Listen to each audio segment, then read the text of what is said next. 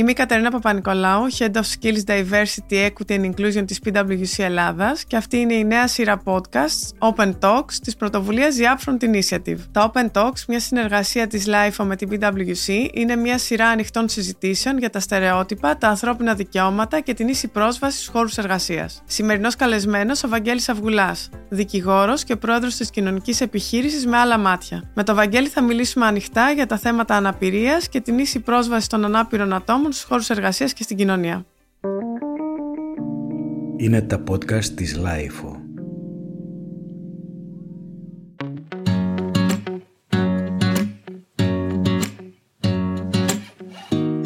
Γεια σου Βαγγέλη, χαίρομαι πάρα πολύ που είσαι σήμερα μαζί μας στα Open Talks του Upfront Initiative. Χαίρομαι και εγώ πάρα πολύ Κατερίνα, ευχαριστώ πάρα πολύ για την πρόσκληση όλους τους συντελεστές και ανυπομονώ για αυτό το ραντεβού στα τυφλά που μόλις ξεκινάει. Πολύ ωραία. Να ξεκινήσουμε να μας πεις λίγο για την κοινωνική επιχείρηση με άλλα μάτια, στην οποία είσαι και πρόεδρος. Ωραία.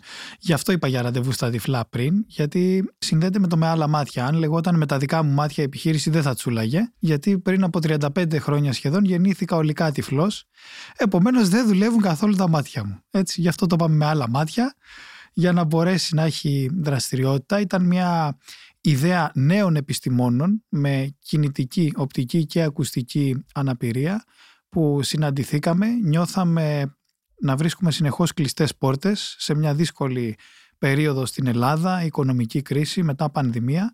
Οπότε πριν από πέντε χρόνια ιδρύσαμε την αστική μη κερδοσκοπική εταιρεία, το με άλλα μάτια. Το με άλλα μάτια σημαίνει να βλέπουμε κάθε δυσκολία, κάθε πρόβλημα που μας έρχεται με έναν εναλλακτικό τρόπο. Αυτό ήταν το δικό μας κάλεσμα και ξεκινήσαμε όλες και όλοι να δουλεύουμε στο πεδίο της προσβασιμότητας και της συμπερίληψης. Δηλαδή του πώς κάτι, μια υπηρεσία, ένα προϊόν, μια ιστοσελίδα, μια εφαρμογή, η πληροφορία που θέλουμε να δώσουμε μπορεί να απευθυνθεί σε όλες, όλους και όλα ανεξαρτήτως ιδιαιτερότητας. Ό,τι και να κάνετε το χτίζετε έτσι με μια θετική διάθεση και με μια θετική πρόθεση και μας εκπαιδεύεται να είμαστε και εμείς θετικοί στις αναπηρίες που ανέφερες. Πώς είναι αυτό στην πράξη όταν δουλεύεις το με άλλα μάτια; Το με άλλα μάτια έχει τη φιλοσοφία το ότι ο τελικός χρήστης κάθε φορά, το focus group ανάπηρων ατόμων που συγκροτούμε, να ελέγχει το οτιδήποτε βήμα-βήμα όσο υλοποιείται, όσο σχεδιάζεται και πριν παραδοθεί στο κοινό. Γίνεται ένα κτίριο, θα το ελέγξουν και τα ανάπηρα άτομα που θα το χρησιμοποιούν για να πούν τις προτάσεις, λύσεις, ε, αντιλήψεις, ιδέες, παραμέτρους μας. Ό,τι και αν λέει το τυπικό του νόμου, οι προδιαγραφές κλπ. δεν αρκούν. Το ίδιο και με ένα βίντεο για να δούμε αν είναι κατανοητό.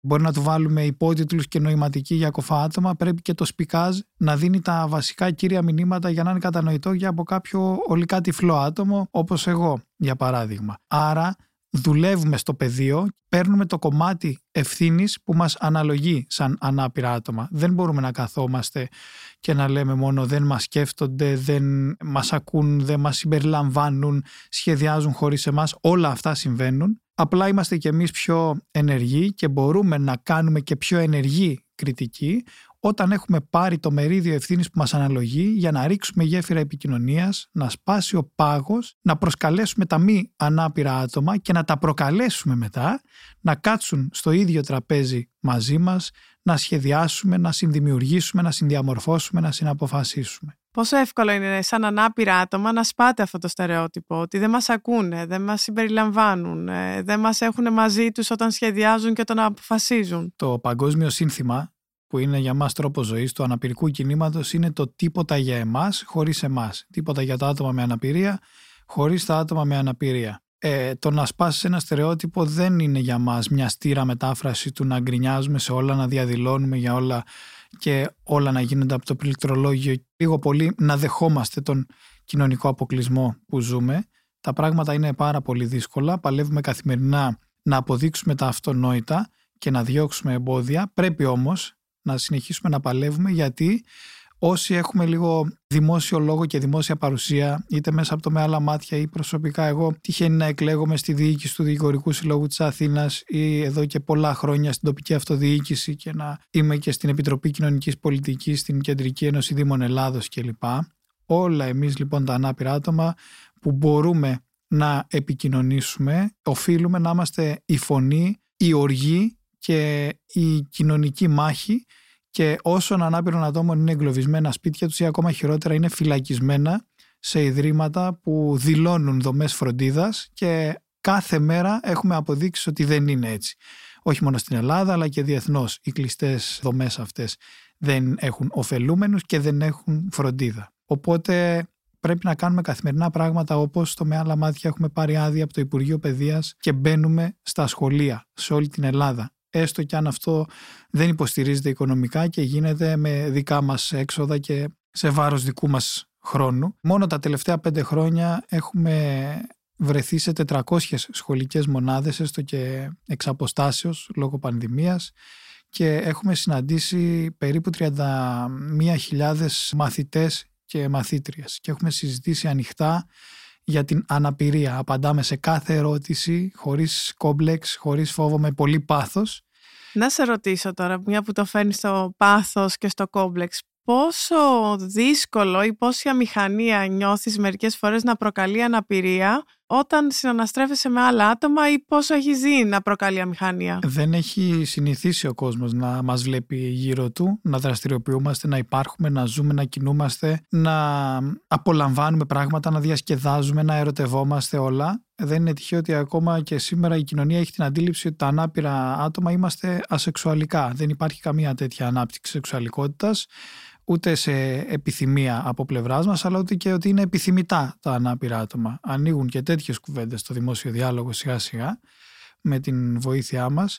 Γι' αυτό και επενδύουμε στα σχολεία, στους αυριανούς ενεργούς πολίτες, γιατί δεν φταίω εγώ που δεν έχω πρόσβαση σαν τυφλό άτομο στις ημερομηνίες λήξης, στις τιμές των προϊόντων, στις οδηγίες χρήσης των ηλεκτρικών συσκευών, στις παρενέργειες των φαρμάκων, στη γεύση του αγαπημένου μου χυμού ή παγωτού, αν θες ακόμα ακόμα, Ούτε φταίω που θα βρεθώ σε ένα μαγαζί και δεν θα ξέρω τι μπορώ να παραγγείλω, τι επιλογές έχω, πόσο κοστίζει αυτό το πράγμα κλπ. Την ίδια στιγμή που είμαι αυτόνομος χρησιμοποιώ full τις νέες τεχνολογίες και social media και ιστοσελίδες κλπ.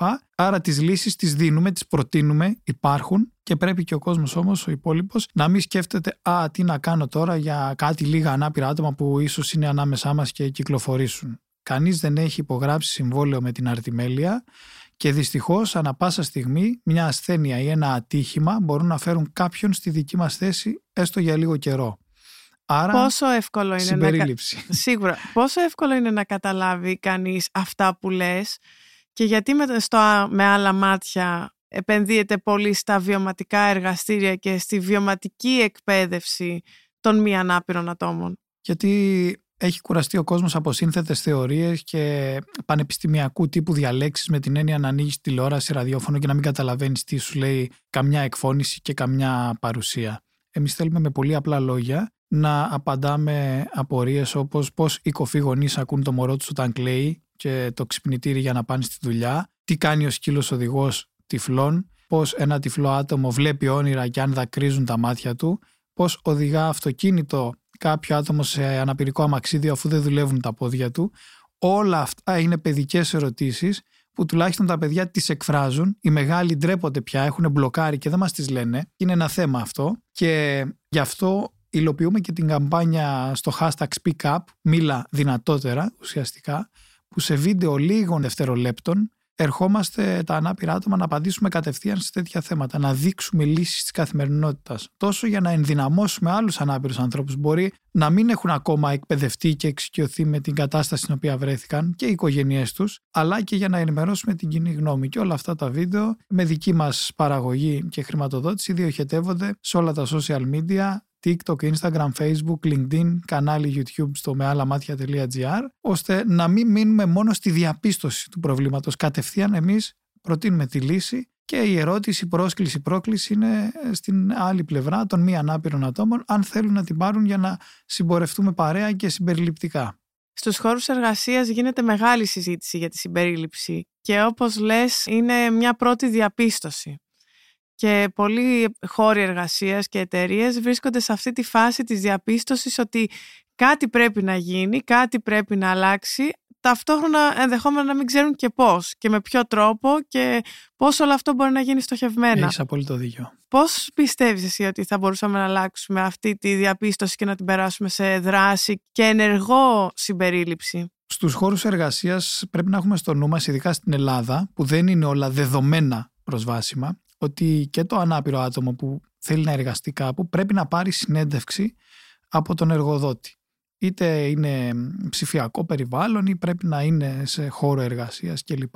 Για το ποια είναι η προσβασιμότητα που παρέχει με ποια ψηφιακά εργαλεία ή αυτή η εταιρεία, αυτό το κτίριο, αυτός ο χώρος, αυτά τα γραφεία. Επομένως, το πρώτο βήμα και για τις εταιρείες να είναι έτοιμες να μπουν σε έναν ουσιαστικό τέτοιο διάλογο είναι να εξοικειωθεί η εργοδοσία και οι συνάδελφοι αυτού του ενδυνάμει ε, υποψήφιου εργαζόμενου με αναπηρία με την αναπηρία να σπάσει ο πάγος, να γίνει ένα βιωματικό workshop, ούτε καν εκπαιδευτικό, θα το πω, εξοικείωσης με την αναπηρία στα βασικά. Πώς συνοδεύουμε κάποιον που δεν βλέπει; Πώς, Πώς συνοδεύουμε να... κάποιον που δεν βλέπει, για φες μας, για να το ακούσουμε κι όλοι. Μακάρι να αναζητήσετε και ένα βιντεάκι με τον Γιώργο τον Καπουτζίδη που έχουμε κάνει που το δείχνουμε. Τώρα θα προσπαθήσω να το περιγράψω.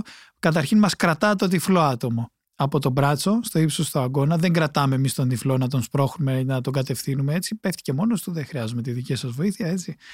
Άρα, μας κρατά από τον μπράτσο και ε, είμαστε πάντα ένα βηματάκι μπροστά, όσοι βλέπετε, από τα τυφλά άτομα που δεν βλέπουμε και μας καθοδηγείτε, για να μπορεί να λειτουργεί αυτό το κράτημα σταθερά σαν τιμόνι, να νιώθουμε την κατεύθυνση στο δεξιά-αριστερά, ανέβασμα, κατέβασμα κλπ. Σταμάτα ξεκίνα του σώματος. Είναι και λίγο οπτική αυτή η τεχνική. Προσπαθώ να το περιγράψω και ραδιοφωνικά, αλλά τα έχουμε απαντήσει, τα έχουμε δείξει και το κάνουμε και στις εταιρείες και μάλιστα κάνουμε και μια εισαγωγή στη νοηματική γλώσσα των κοφών για να αποδείξουμε ότι δεν χρειάζεται να μάθεις νοηματική για να επικοινωνήσεις με ένα κοφό άτομο.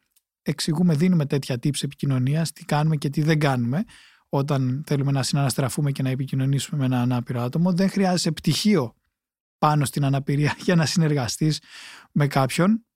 Άρα προσπαθείτε να το κάνετε όλο πιο απλό, καταλαβαίνω. Το κάνουμε πιο απλό και προσαρμόζουμε κάθε πρόγραμμα στην εταιρεία που θα το ζητήσει. Δεν πάμε αντιγραφή, επικόλληση, κάτι για να μην καταλαβαίνει το μεγαλύτερο του κορμό κανείς που το παρακολουθεί και το ακούει. Είναι custom made και τα δικά μας προγράμματα και προσαρμόζεται τις ανάγκες. Έχουμε εκπαιδεύσει ευτυχώς θα πω εγώ και φορείς της τοπικής αυτοδιοίκησης. Δήμους όπως ο Δήμος Αθηναίων, Εγάλεο, Μοσχάτο Ταύρος, ε, Κατερίνη, Τρίκαλα θα πάμε σε λίγο καιρό που και εκεί προς τιμήν των υπαλλήλων υποδοχής κοινού, κοινωνικές υπηρεσίες και, και λοιπά, σου λέει να βρούμε σωστό λεξιλόγιο, ορθή ορολογία, να δούμε διαμόρφωση χώρων, γραφείων, εξυπηρέτηση κοινού τι πρέπει να κάνουμε, αλλά και μεγάλες, πολύ μεγάλες εταιρείες μας έχουν εμπιστευτεί για την εξυπηρέτηση καταναλωτών, πελατών με αναπηρία στα καταστήματα, το τηλεφωνικό κέντρο να μπορέσει να εξοικειωθεί, να έχει κάποια άλλη προσέγγιση, να ενημερώσουμε για το απόρριτο των διερμηνέων ελληνικής νοηματικής γλώσσας που είναι ένα επάγγελμα που μπαίνει και διαμεσολαβεί αναγκαστικά για την αποτελεσματική εξυπηρέτηση πολλών κοφών και βαρύκων συμπολιτών μας.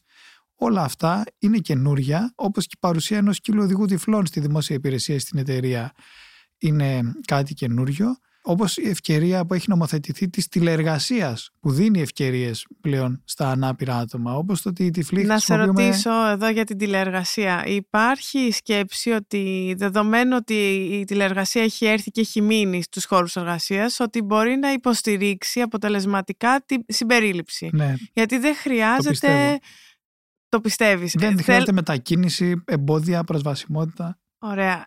Υπάρχει όμως και το αντικρουόμενο επιχείρημα που λέει ότι αν αυτόν τον άνθρωπο με όποια αναπηρία τον κρατήσω σπίτι πόσο ουσιαστικά συμπεριληπτικό κάνω ένα περιβάλλον εργασία, γιατί εκείνος θα συνεχίσει να δουλεύει από το σπίτι του και οι υπόλοιποι συνάδελφοί του, ενδυνάμει συνάδελφοί του, θα συνεχίσουν να δουλεύουν όπως κανονικά δούλευαν. Αυτό ισχύει; Γι' αυτό και η τηλεργασία δεν έχει νομοθετηθεί και δεν αφορά αποκλειστικά όλο το πενθήμερο, για παράδειγμα, και την πλήρη απασχόληση. Υπάρχει μια οριοθέτησή της. Και απ' την άλλη πρέπει να το σταθμίζουμε ανάλογα με την περίπτωση. Το αν θα είχαμε έναν άνεργο άνθρωπο ή αν είναι μονόδρομος η αποκλειστική τηλεργασία του ή αν μπορεί να δημιουργηθεί ένα υβριδικό μοντέλο το οποίο να μπορεί να υποστηρίξει και η εταιρεία. Αλλά ξαναλέω ότι είναι απλά πράγματα που πολλοί δεν ξέρουν, όπως ότι εγώ έχω ένα πρόγραμμα σαν τυφλό άτομο στο κομπιούτερ μου, στο κινητό μου, που ό,τι δείξει η οθόνη μου το κάνει φωνή. Άρα μπορώ να σκανάρω οτιδήποτε, να ακούσω το mail σου, να απαντήσω σε αυτό το mail, ακόμα και με φωνητική υπαγόρευση, να σου γράψω πίσω γρήγορα κλπ. Αν δεν μάθεις τα εργαλεία που με κάνουν αυτόνομο εργαζόμενο, και ας έχω αναπηρία, αν δεν καταλάβεις τα ωφέλη του να συμπεριλάβεις τις ομάδες σου στα brainstorming σου ανάπηρα άτομα, γιατί έχουμε τεράστια καταναλωτική δύναμη λόγω του όγκου. Δεν είναι πλούσιοι ανάπηροι στην Ελλάδα, αλλά είναι πάρα πολλοί, είναι πάνω από ένα εκατομμύριο συμπολίτες σας. Δεν θα καταλάβεις και το εμπορικό και οικονομικό όφελος μιας εταιρείας να επενδύσει σε αυτούς τους εργαζόμενους και καταναλωτές.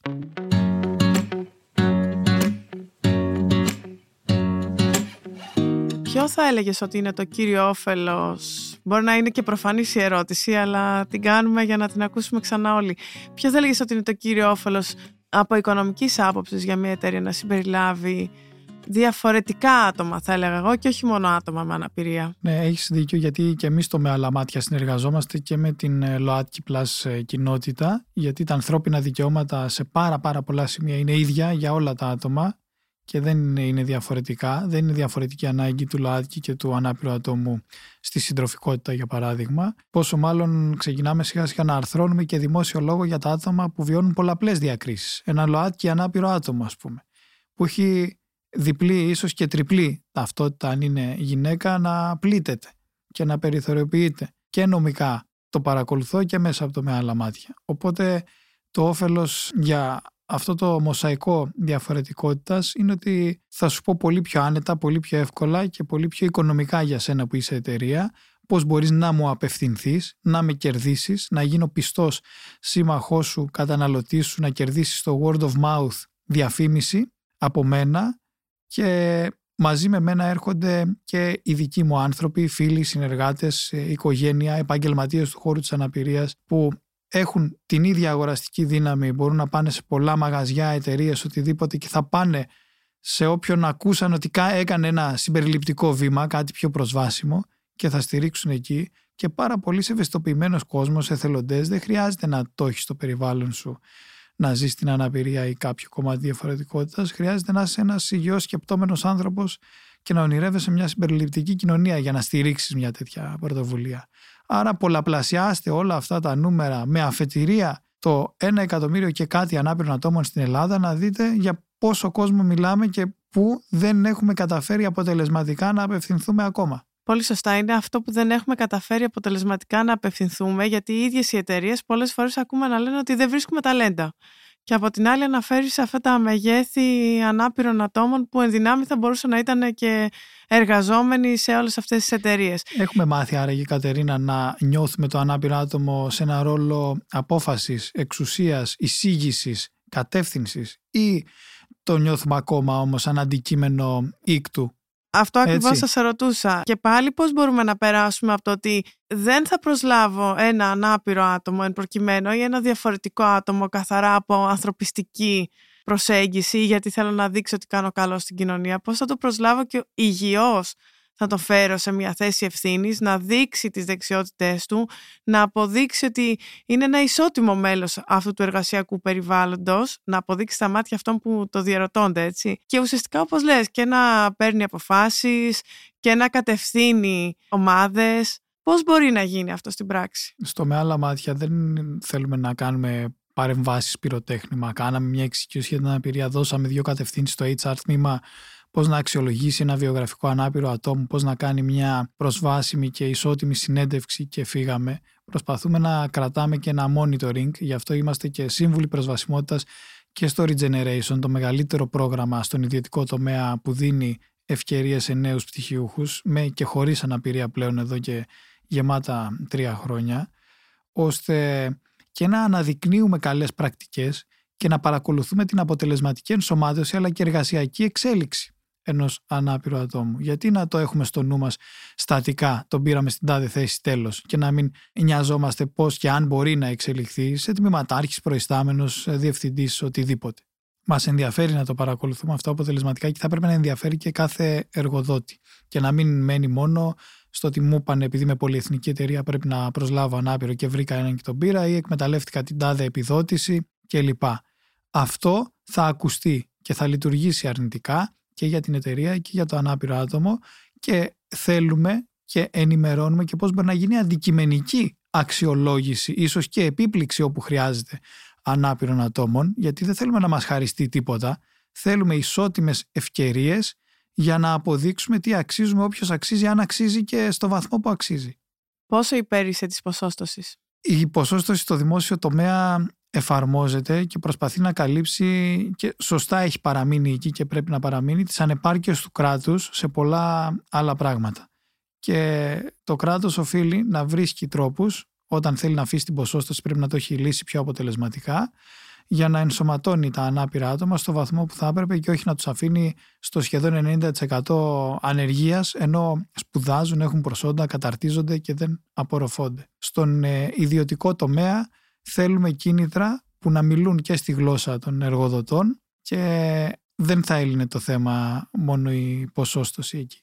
Ποια θα ήταν τα κίνητρα αυτά; Είναι μεγάλη κουβέντα που μπορεί να ανοίξει και θεσμικά. Εμένα θα με ενδιαφέρει μια εταιρεία να επιδοτηθεί, για παράδειγμα, να γίνει προσβάσιμη και μετά να της πεις: Ωραία, σου έδωσα σαν κράτος τα λεφτά, υποχρεούσε για τόσα χρόνια να έχεις τόσους ανάπηρους εργαζόμενους και να πρέπει να τους βρει και ισότιμα να τους ενσωματώσει και να την παρακολουθούμε. Ή θα με ενδιέφερε επίσης να πούμε στην εταιρεία ότι ναι, αφού αποδεικνύεις ότι τον έχεις ενσωματώσει τον ανάπηρο εργαζόμενο, μπορώ να σου επιδοτήσω σε ένα βαθμό σαν κράτος ασφαλιστικές εισφορές, μισθοδοτικές, όχι όπως κάνουν κάποια προγράμματα του ΑΕΔ για ορισμένου χρόνου, αλλά να υπάρχουν κίνητρα και για να μετατραπούν οι θέσεις των ανάπηρων εργαζόμενων στον ιδιωτικό τομέα και σε αορίστου. Και πολλά άλλα, όπως και σε επίπεδο διαβίου μάθησης. Πρέπει να γίνονται εκπαιδευτικά προγράμματα στις επιχειρήσεις, ειδικά μικρομεσαίες επιχειρήσεις, σε συνεργασία με εμπορικούς συλλόγους, επιμελητήρια και να εκπαιδεύονται αυτές οι επιχειρήσεις πώς μπορούν να απευθυνθούν και να εξελίσσουν τις υπηρεσίες τους και τα προϊόντα τους και την απεύθυνσή τους σε ανάπηρους καταναλωτές γιατί έτσι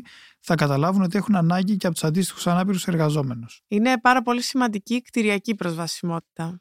Πόσο πιστεύεις ότι οι επιχειρήσεις είναι έτοιμες να περάσουν σε πραγματικά προσβάσιμα κτίρια πρώτα απ' όλα για τους ίδιους τους εργαζόμενους και στη συνέχεια για καταναλωτές όπως ανέφερες και πριν; Το να μετατρέψουμε μια σκάλα σε ράμπα δεν θα το κάνουμε για ένα αναπηρικό αμαξίδιο που ίσως ο χειριστής του περάσει κάποια στιγμή από εκεί.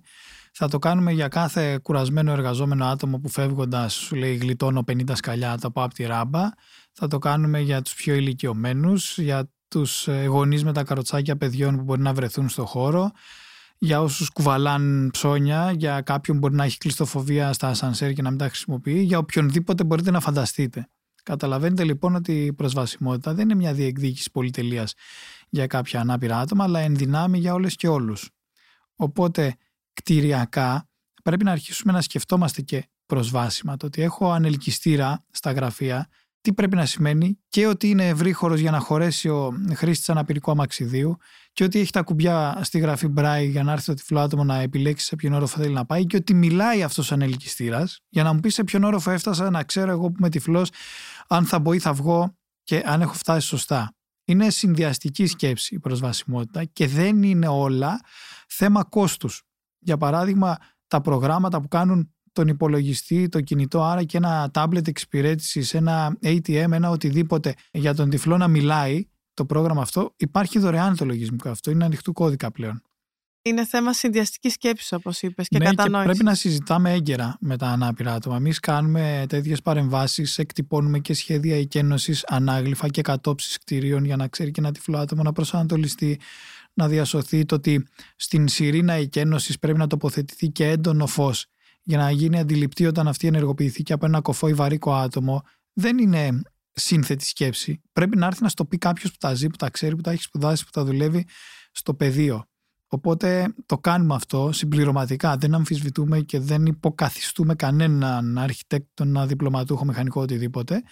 Το κάνουμε όμως γιατί πρέπει αυτές όλες οι προδιαγραφές να έρχονται και να μεταφράζονται και να προσαρμόζονται στην καθημερινότητα που τα ανάπηρα άτομα την ξέρουμε όταν μας αφορά κάτι πολύ καλύτερα από όλους όσους προσπαθούν να τη μαντέψουν.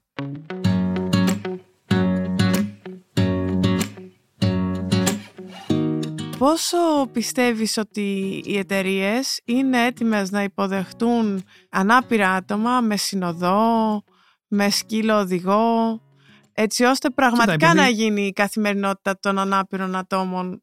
Επειδή λέγομαι αυγουλά, θέλω να κλέψω το ρητό που λέει: Αν δεν σπάσεις αυγά, δεν κάνεις ομελέτα. Να διεκδικήσω την πατρότητα του ρητού αυτού, ρε παιδί. Μπορώ, το δικαιούμαι. Άρα και τα ανάπηρα άτομα λίγο να ζοριστούμε για να πέσει αυτή η γέφυρα, να μπούμε στο πεδίο, να δουλέψουμε, να κινητοποιηθούμε. Έτσι κι αλλιώς έχουμε μάθει να πιεζόμαστε χωρίς να φταίμε. Και συγγνώμη, αλλά έτσι είναι.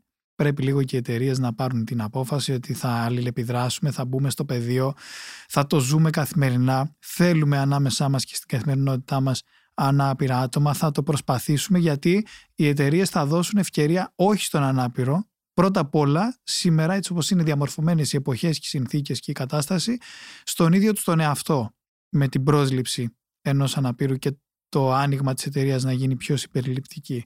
Εξετάσεις πλέον δίνουν τα μη ανάπηρα άτομα που είναι πιο βολεμένα σε εισαγωγικά σε μια συνθήκη αρτιμέλειας, να το πω έτσι πολύ πολύ απλά και ας είναι λίγο αδόκιμα και πρέπει να συντονιστούν με την κοινωνική πραγματικότητα και με όλο αυτό που εξελίσσεται γύρω μας ο κόσμος έτσι κι αλλιώς αλλάζει, κινητοποιείται, εξοικειώνεται, ευαισθητοποιείται, αλληλεπιδρά, δείχνει έμπρακτα αλληλεγγύη με πολλούς τρόπους και όχι με στήρα φιλανθρωπική προσέγγιση.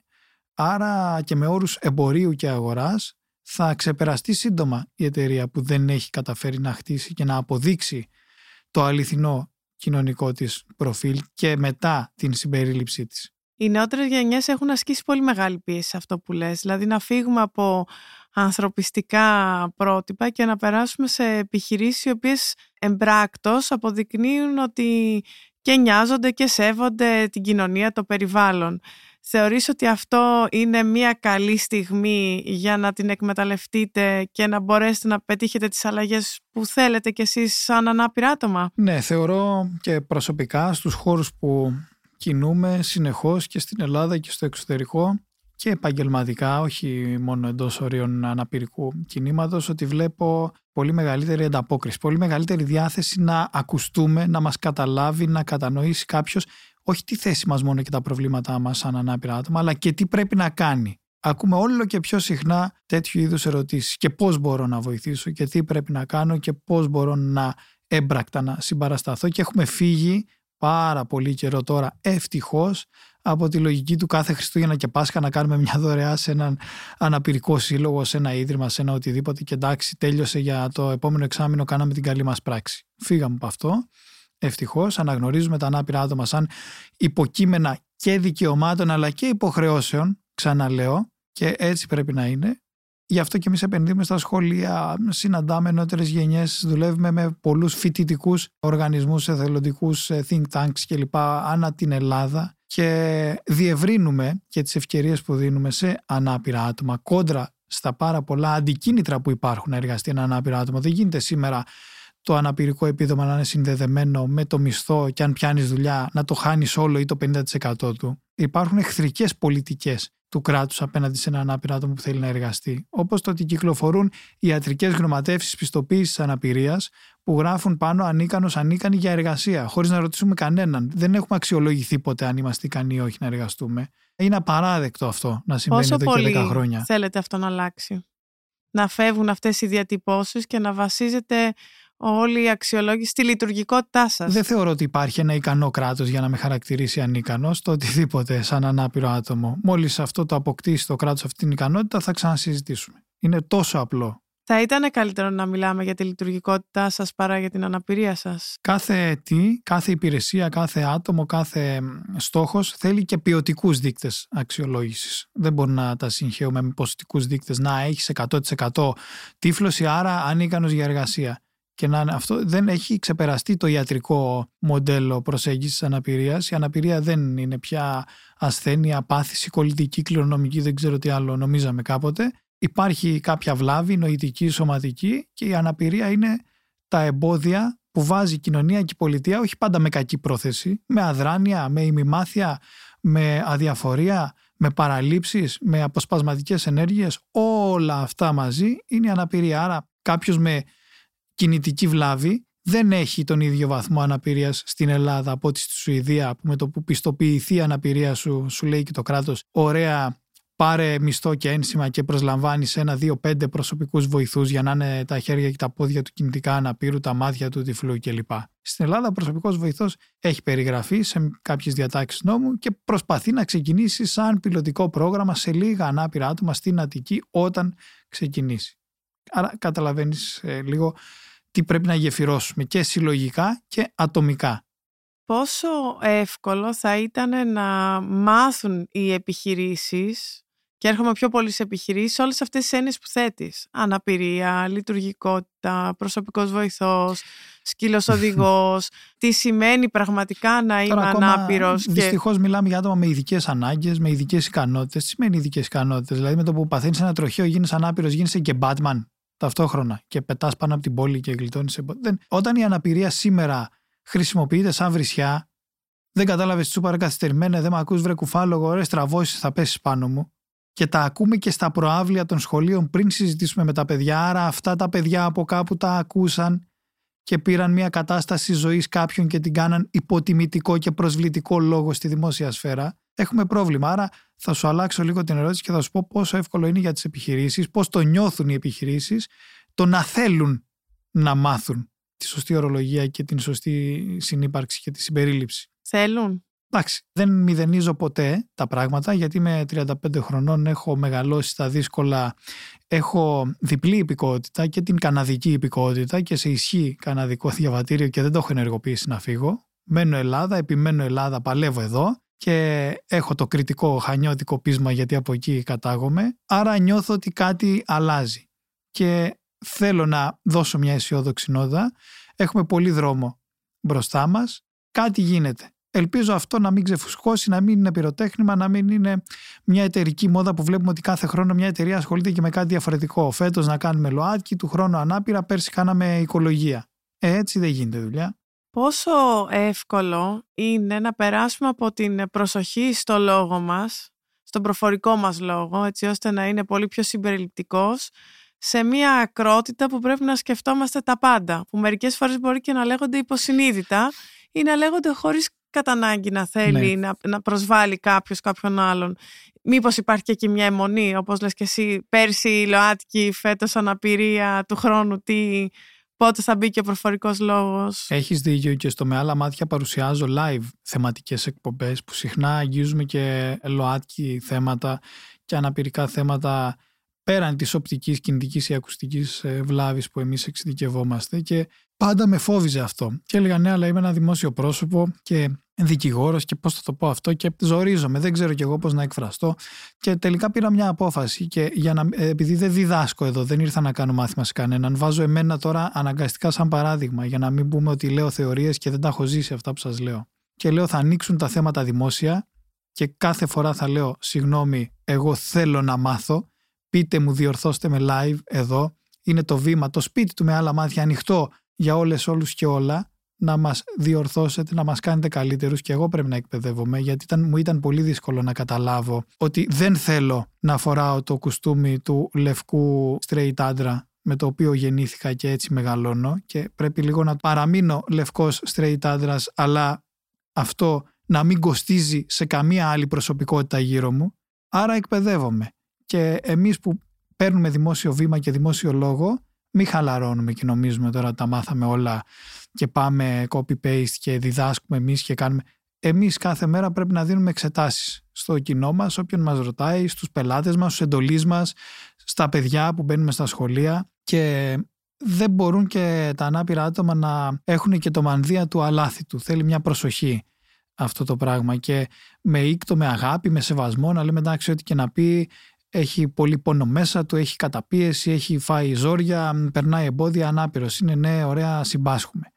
Κάποια στιγμή πρέπει να ανοίξει και αυτό το θέμα στο αναπηρικό κίνημα και να μπουν και κάποιοι δείκτες ποιος μπορεί και μέχρι πού μπορεί και τι μπορεί να κάνει και να μπει και λίγο ψυχοθεραπεία στη ζωή μας. Γιατί δεν μπορεί να ξυπνήσουμε στραβά μια μέρα και να πάμε σε ένα σχολείο και να πούμε μου κλείσαν τα πεζοδρόμια, σπάστε αυτοκίνητα. Εγώ κάνω ψυχοθεραπεία για προληπτικούς λόγους, για να, για να τσεκάρω τα πράγματα, για να μπορώ να μιλάω τίμια σε αυτό το μικρόφωνο που μου προσφέρατε και να καταθέσω τον εαυτό μου και να ξέρω ότι εγώ το κάνω αξιοπρεπώς και κάποιος μπορεί να συνδεθεί μαζί μου. Γιατί πολλές φορές και εμείς ερχόμαστε λίγο αντιμέτωποι, αν θεωρήσω το εμείς ότι είμαστε εμείς που δεν ανήκουμε σε μια ομάδα που μειονεκτεί. ερχόμαστε αντιμέτωποι με αυτή την οργή, με μια έτσι αιμονική ε, Ναι. επιμονή Όχι, στο... Πρέπει να τολμάνε οι επιχειρήσεις και πρέπει και εμείς να το αναγνωρίζουμε όπου- όπου χρειάζεται σαν ανάπηρα άτομα. Σ- Στην τάδε επιχείρηση ότι τόλμησε και παίζει ρόλο και πώς θα σου πω κάτι. Εγώ πολλές φορές έχω μιλήσει και έχω διορθώσει ανθρώπους σε δημόσια πρόσωπα, εταιρείες. Ξέρεις, αυτό το πες έτσι, αλλά αν μπορείς, αυτό είναι έτσι και θα το έλεγες έτσι, θα ήταν με ένα ευγενικό τρόπο και ας με γράψουν μετά. Στη δεύτερη λάθος ανάρτηση θα μπορώ να κάνω δημόσια κριτική, αλλά στην πρώτη ανάρτηση έπρεπε να κάνω μια δημόσια προσπάθεια με ένα inbox, με ένα μήνυμα, με ένα πριβέ τρόπο επικοινωνίας να δω αν θέλει να μάθει αυτός που το έκανε και θεωρώ ότι έκανε κάποιο λάθος. Για να αναγνωρίσω την προσπάθεια.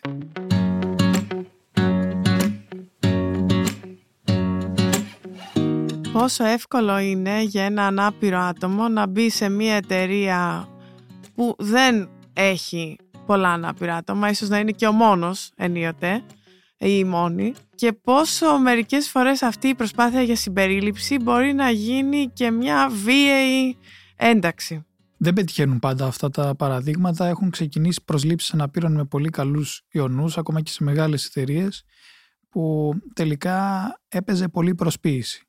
Και το έχουμε καταλάβει και μας το εκμυστηρεύεται κόσμος γιατί έχουμε συμβούλους, ειδικούς συμβούλους και για τη σταδιοδρομία των ανάπηρων ατόμων και για τη στήριξη εργοδοτών αλλά και για ψυχολογική ενδυνάμωση. Το με άλλα μάτια είναι ένα μεγάλο δίκτυο εξωτερικών συνεργατών και καταγράφουμε πάρα πολλά πράγματα, ακόμα και mobbing ενός ανάπηρου ατόμου, γιατί κάποιος προϊστάμενος είναι πιο κομπλεξικός και πρέπει να βρίσκει συνεχώς λάθη στη δουλειά που έκανε το ανάπηρο άτομο, γιατί δεν γίνεται ρε εσύ ο ανάπηρος να είναι καλύτερος από μένα και να με διαδεχθεί στη θέση που έχω. Τι είναι η προσποίηση που αναφέρεις, πώς εκφράζεται, γιατί αυτό το mobbing ίσως είναι πιο εύκολο να το φανταστούμε, αλλά πώς μπορεί να έρθει η προσποίηση; Το να έχεις ένα ανάπηρο άτομο, να λες ότι να έκανα πρόσληψη, να τον δείχνει ο τάδε πρόεδρος, τάδε διευθυντής παντού μαζί του και να μην του δίνουν καν αρμοδιότητες μέσα στην εταιρεία. Να τον πήραν για μια μαριονέτα και να μην καταλαβαίνει και αυτός ο άνθρωπος ποια είναι τα καθήκοντά του ακριβώς. Ή να έρχονται οι συνάδελφοί του με πολύ ήκτο έτσι να τον ε, βοηθήσουν; Ότι θα ξέρεις, εμείς σαν εταιρεία έχουμε αυτό, αλλά δεν πειράζει. Εσύ μην ασχοληθείς, μην ζοριστείς, μην αγχώνεσαι, μην το κάνεις. Δηλαδή να παίρνουν απόφαση και για αυτόν,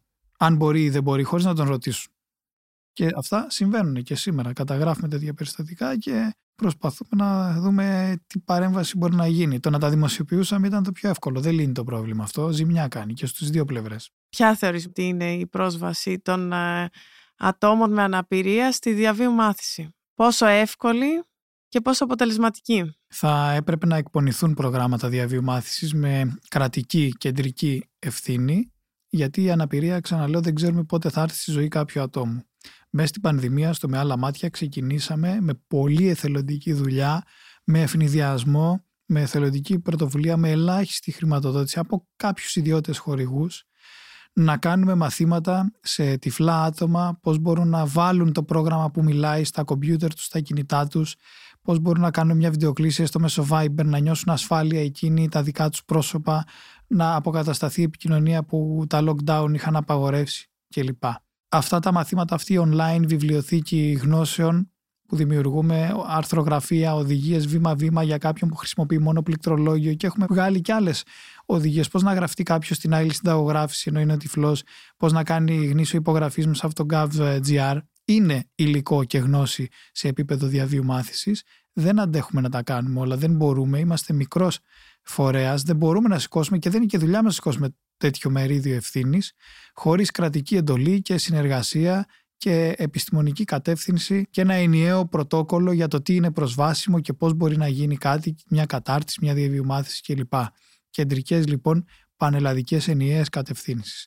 Είμαστε στη διάθεση οποιασδήποτε εταιρεία θέλει να το δει αυτό πιο σοβαρά και να φτιάξουμε και τέτοια manual για εργαλεία τηλεεργασίας για παράδειγμα και τηλεκπαίδευσης αλλά και πόσο μάλλον του κράτους. Ευτυχώς έχουμε ένα Υπουργείο Ψηφιακής Διακυβέρνησης που τιμά τον τίτλο του τα τελευταία χρόνια και μας έχει σώσει, μας έχει λύσει τα χέρια. Η ηλεκτρονική εποχή ήρθε για να μείνει στην Ελλάδα, έστω και βία, λόγω πανδημίας. Κάποιοι δεν ήταν έτοιμοι σε ατομικό αλλά και υπηρεσιακό επίπεδο. Ευτυχώς προσαρμόζονται. Πρέπει λοιπόν να επενδύσουμε πάρα πολύ, ειδικά στο κομμάτι των νέων τεχνολογιών, στην εκπαίδευση των ανάπηρων ατόμων γιατί λύνουμε τα χέρια, τους κάνουμε πιο αυτόνομους και γλιτώνουμε πάρα, πάρα πολλά εμπόδια. Ε, πολλά έξτρα κόστη για μετακινήσεις, για συνοδούς, γραφειοκρατίες, ε, χρόνο, πάρα πάρα πολλά θέματα λύνονται έτσι. Υπάρχει μερικές φορές η απλοϊκή εξίσωση ότι αν έχεις γίνει μαμά με καροτσάκι και έχεις κυκλοφορήσει στο κέντρο της Αθήνας μπορείς να νιώσεις πως είναι ένα ανάπηρο άτομο. Ένα άτομο με κινητική ως επιτοπλίστων αναπηρία αλλά και όχι μόνο. Πόσο εύκολο πιστεύεις είναι να δώσουμε τέτοια παραδείγματα για να κατανοήσουμε πολύ πιο εύκολα τα καθημερινά προβλήματα που βιώνετε. Όπως αν κοπεί ξαφνικά το ρεύμα, νιώθεις ένα πανικό γιατί λες δεν βλέπω και τι θα κάνω μέσα στο σπίτι μου που είναι και ασφαλής χώρος ή στο γραφείο μου. Ή όπως αν έχει χαλάσει το ασανσέρ και λες πω πω τώρα τι πάθαμε και δουλεύω στον 7ο και αρχίζεις να καταλαβαίνεις τι κάνει κάποιος σε αμαξίδιο που δεν μπορεί να μπει ούτε στην καφετέρια γιατί έχει σκάλες και δεν έχει και αναπηρική τουαλέτα. Όπως το αν πας ένα ταξίδι στο εξωτερικό, δεν ξέρεις τη γλώσσα και αρνούνται να σε εξυπηρετήσουν και εκεί πρέπει να σκεφτείς ρε φίλε, οι κοφοί και βαρύκο οι συμπολίτες μου που δεν έχουν τη διερμηνία στη νοηματική, στις δημόσιες υπηρεσίες, στις συναλλαγές τους, στα πολύ βασικά, τι κάνουν; Μια χαρά γέφυρες επικοινωνίας και παραδείγματα είναι αυτά στο μυαλό μας για να καταλάβουμε ότι η συμπερίληψη και τα παραπάνω βήματα προς την προσβασιμότητα είναι ευθύνη όλων μας. Βαγγέλη, κρατάω πάρα πολύ αυτό που είπες, ότι το να είμαι λευκός άνδρας με κοστούμι και straight στην ναι. Ελλάδα ε, μπορεί να είναι και ok αρκεί να μην ε, προσβάλλει άλλες προσωπικότητες. Θεωρώ ναι. ότι αυτή σου η φράση συμπυκνώνει το τι σημαίνει συμπερίληψη. Ότι αυτός που είμαι ή αυτή που είμαι δεν χρειάζεται να προσβάλλει άλλες προσωπικότητες και άλλους συνανθρώπους. Μία από τα στηρίγματα του με άλλα μάτια είναι ΛΟΑΤΚΙ, ανήκει στη ΛΟΑΤΚΙ κοινότητα, υπάλληλος εκπαιδεύτηκα πάρα πολύ, όπως και ο Γιώργος Καπουτζίδης που συνεργαζόμαστε που και που στο με άλλα μάτια είναι μεγάλο σχολείο και όλα αυτά τα άτομα. Και πραγματικά όταν βρέθηκα και σύμβουλος προσβασιμότητας στο Athens Pride για να γίνουν οι εκδηλώσεις πιο φιλικές, πιο προσβάσιμες, οι εθελοντές να έτοιμοι να υποστηρίξουν, εκεί ένιωσα την ανάγκη βλέποντας πόσα δεν ξέρω και πόσα λάθη μπορεί να έκανα ακόμα και στο λόγο μου και πόσα αστεία δεν ήταν αστεία τελικά όταν άχαχα γελάσαμε εκεί στην καθημερινότητα κλπ. Και γι' αυτό ζητάω και το δικό μου συγγνώμη και μέσα από αυτό το βήμα γιατί δεν είχα προλάβει να φιλτράρω πρότυπα και τρόπους κοινωνικής συμπεριφοράς που μου τους κουμπώσαν προηγούμενες γενιές ακληροδότημα και δεν είχα προλάβει σε αυτή τη φρενήρη καθημερινότητα να βάλω το μυαλό μου να τσεκάρει αν τελικά τα θέλω να είναι έτσι.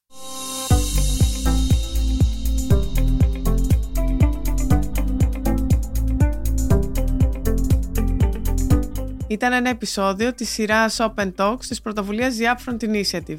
Σημερινός καλεσμένος ο Βαγγέλης Αυγουλάς. Με τον Βαγγέλη μιλήσαμε ανοιχτά για την ίση πρόσβαση των ανάπηρων ατόμων στην αγορά εργασίας. Ηχοληψία, επεξεργασία και επιμέλεια Γιώργος Ντακοβάνος και Μερόπη Κοκκίνη. Ήταν μια παραγωγή της LiFO. Είναι τα podcast της LiFO.